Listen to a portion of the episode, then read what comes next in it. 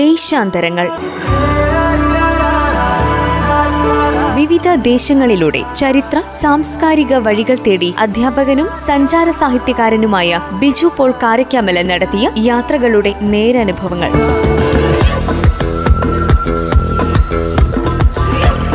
നിർവഹണം പ്രജിഷ രാജേഷ്.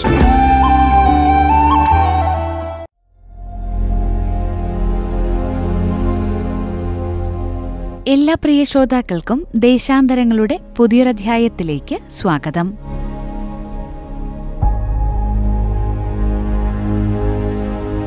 ബിജു പോൾ സാറോടൊപ്പം മൊണ്ട്ര തുറമുഖത്തിന്റെ വിശേഷങ്ങളാണ് കഴിഞ്ഞ അധ്യായത്തിൽ നമ്മൾ കേട്ടത്.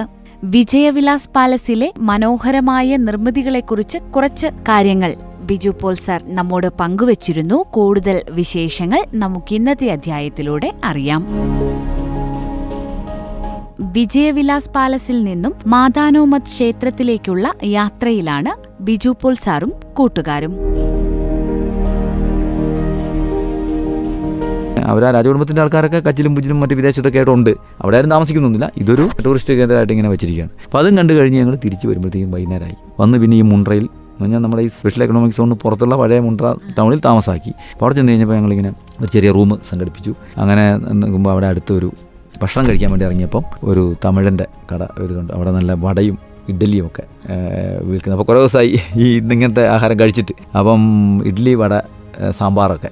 അപ്പോൾ അങ്ങനെ അദ്ദേഹത്തിൻ്റെ അടുത്ത് ചെന്ന് അപ്പോൾ നല്ല ഫ്രഷായ സാധനം ഒരുപാട് പേരുണ്ട്. അപ്പോൾ ഇദ്ദേഹത്തെക്കുറിച്ച് ഇതെങ്ങനെ മനസ്സിലാക്കും? ഇദ്ദേഹം മധുര സ്വദേശിയാണ്, തമിഴ്നാട്ടിലെ. ഇരുപത്തിമൂന്ന് കൊല്ലം മുമ്പ് പോകുന്നതാണ്.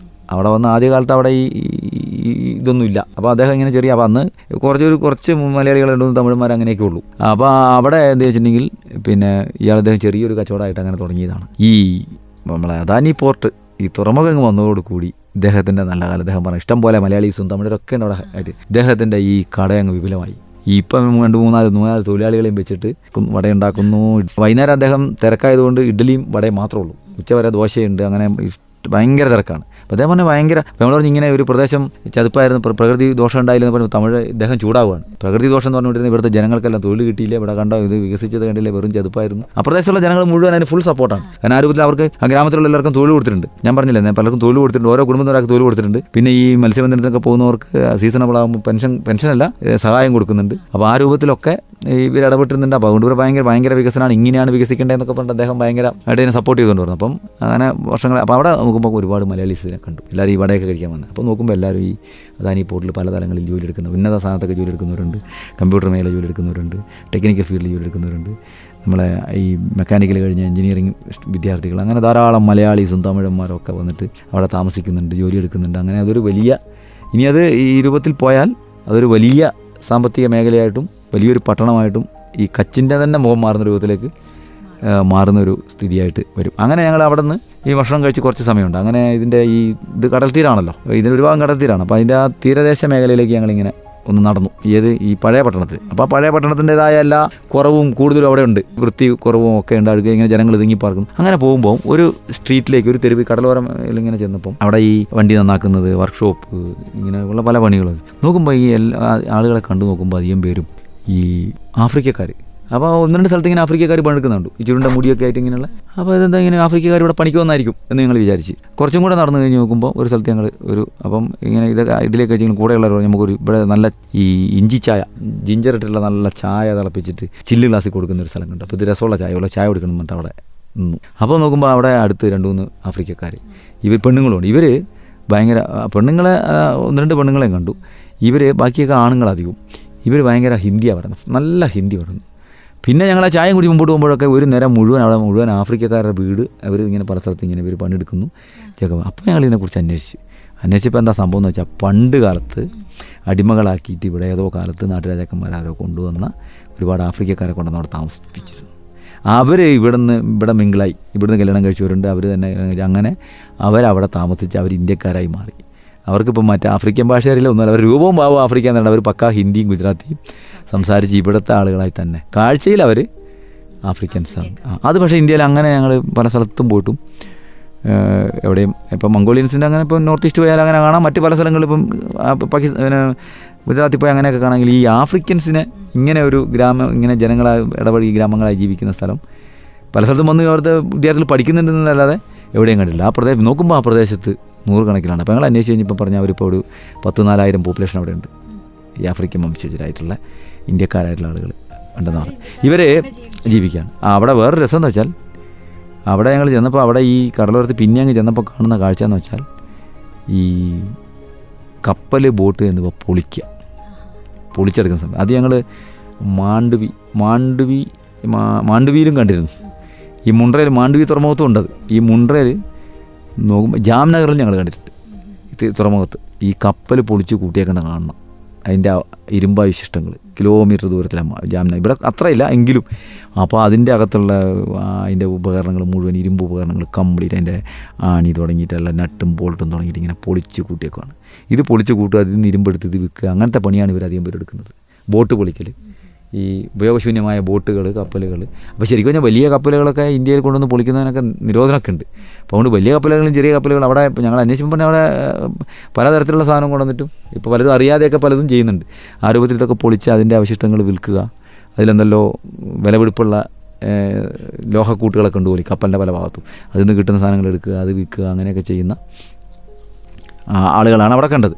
അങ്ങനെ അതും കണ്ട് ഞങ്ങൾ തിരിച്ചന്ന് റൂമിലേക്ക് വന്ന് അന്നത്തെ കാഴ്ചകൾ അവിടെ അവസാനിക്കുക. പിന്നെ അപ്പം മുണ്ട്ര എന്ന് പറഞ്ഞാൽ ഭുജിന്ന് ശരിക്ക് പിന്നെ തെക്ക് പടിഞ്ഞാറായിട്ടാണ് മുണ്ട്രയുള്ളത്. അപ്പോൾ വീണ്ടും ഈ കച്ചിൻ്റെ ഭുജ് നമ്മൾ കച്ചിൻ്റെ തുടക്കത്തിലാണ് എത്തിച്ചേർന്നിട്ടുള്ളത്. ഈ കച്ച് പ്രദേശം പിന്നെയും പടിഞ്ഞാറോട്ട് ഇങ്ങനെ നീണ്ടു കിടക്കുകയാണ്.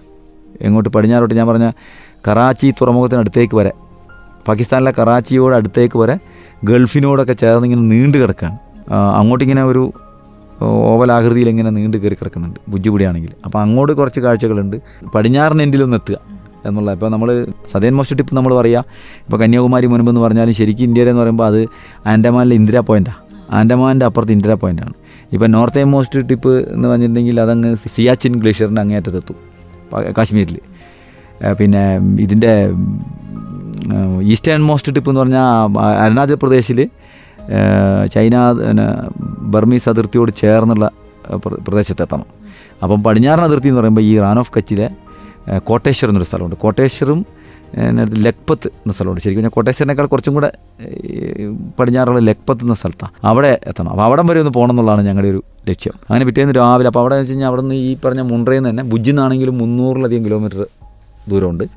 മുണ്ട്രയെന്നാകുമ്പോൾ ഒരു ഇരുന്നൂറ്റി എഴുപത് എഴുപത്തഞ്ച് കിലോമീറ്റർ ദൂരമുണ്ട്. അപ്പോൾ അങ്ങോട്ടേക്ക് പുറപ്പെടാമെന്ന് വിചാരിച്ചിട്ടാണ് ഞങ്ങൾ പിറ്റേന്ന് രാവിലെ പുറപ്പെടുന്നത്. അങ്ങനെ ഞങ്ങൾ അവിടുന്ന് പിന്നെ അപ്പോൾ ബസ്സൊക്കെ വളരെ കുറവാണ്, അതാണ് പ്രശ്നം. ഇപ്പം ഡയറക്റ്റ് നമുക്കൊരു ബസ് കിട്ടി നേരെ ഈ കോട്ടേശ്വറിലേക്ക് പോകുകയാണെങ്കിൽ നമ്മൾ ഒരു ഉച്ച കഴിയുമ്പോഴത്തേക്ക് എത്തും, മുന്നൂറ് കിലോമീറ്റർ കൂടെ. ഇത് പക്ഷേ അങ്ങനെ ബസ്സുമില്ല, വിജനമാണ്, ജനം വളരെ കുറവാണ്. അപ്പോൾ അതിലിപ്പം ഇവിടുന്ന് ഈ നക്രത്താന വഴിയാണ് ഞങ്ങൾ പോകുന്നത്. അപ്പോൾ ഈ നക്രത്താന ഞാൻ പറയാൻ കാരണം, ആ സ്ഥലം പറയാൻ കാരണം, അത് പിന്നീട് അങ്ങോട്ട് പോകുമ്പോൾ വീണ്ടും ഈ പറഞ്ഞ വിജനതയാണ് കംപ്ലീറ്റ്.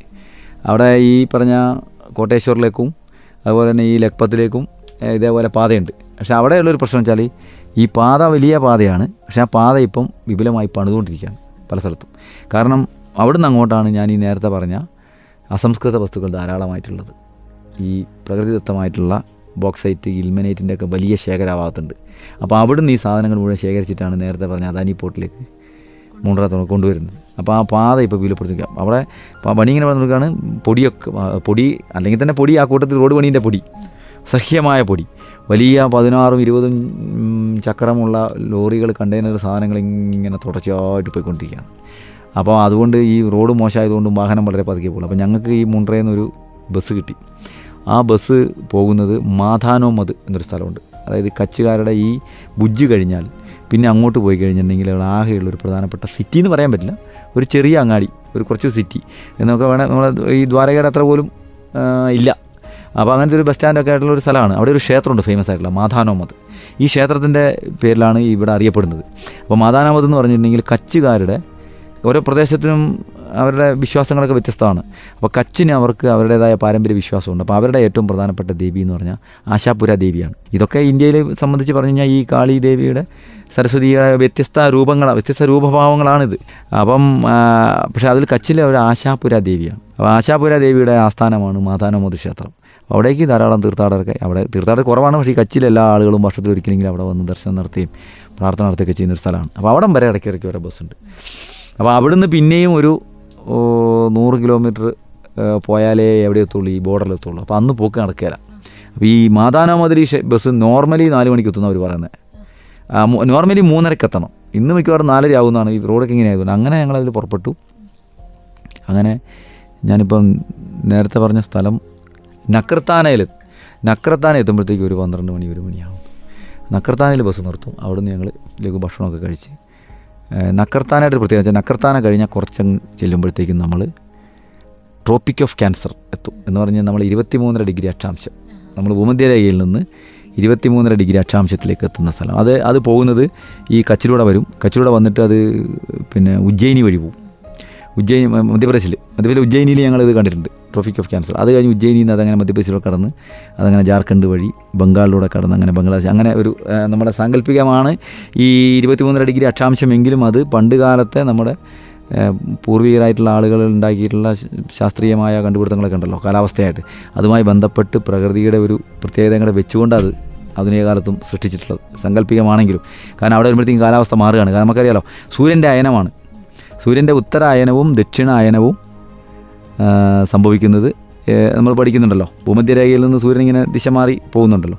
അപ്പോൾ ഉത്തരായനത്തിൽ സൂര്യൻ അവസാനം എവിടം വരെ എത്തും? ഈ ഇരുപത്തി മൂന്നര ഡിഗ്രി അക്ഷാംശത്തിലേക്ക് ജൂൺ ഇരുപത്തിരണ്ടാം സമയത്തേക്ക് എത്തും.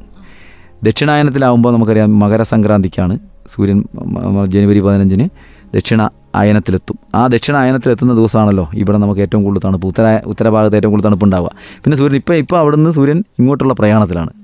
ഇപ്പം സൂര്യൻ ഉത്തരായനത്തിലേക്ക് നീങ്ങുകയാണ്. അതാണ് നമ്മുടെ ഇന്ത്യയിലൊക്കെ ചൂട് കൂടുന്നതും എല്ലായിടത്തും ഇപ്പോൾ വേനൽക്കാലമായി മാറുന്നതൊക്കെ.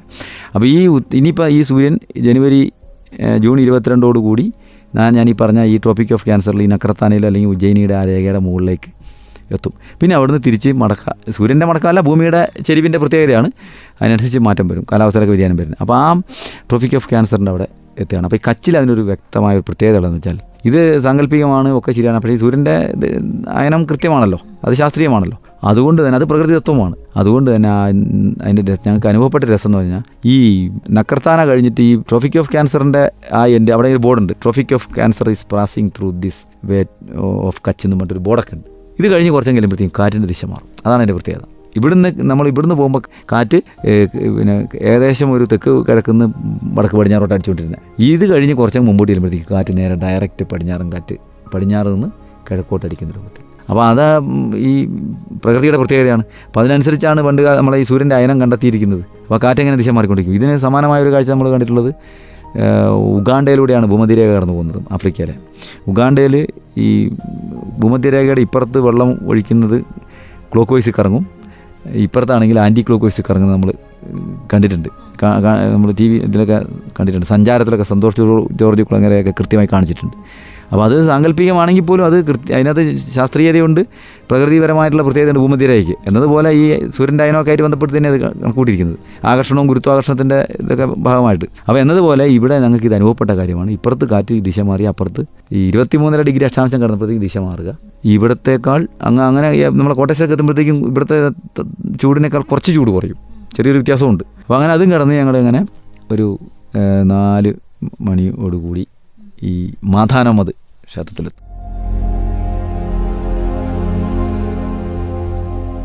മധാന മദ് ക്ഷേത്രത്തിലാണ് എത്തിച്ചേർന്നിരിക്കുന്നത്. ഇവിടെയുള്ള കൂടുതൽ വിശേഷങ്ങൾ അടുത്ത അധ്യായത്തിൽ കേൾക്കാം, കാത്തിരിക്കുക. ഇന്നത്തെ ദേശാന്തരങ്ങൾ ഇവിടെ പൂർണ്ണമാകുന്നു. നന്ദി, നമസ്കാരം.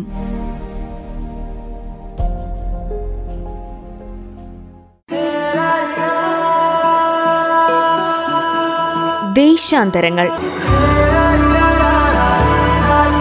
വിവിധ ദേശങ്ങളിലൂടെ ചരിത്ര സാംസ്കാരിക വഴികൾ തേടി അധ്യാപകനും സഞ്ചാര സാഹിത്യകാരനുമായ ബിജു പോൾ കാരക്കാമലൻ നടത്തിയ യാത്രകളുടെ നേരനുഭവങ്ങൾ.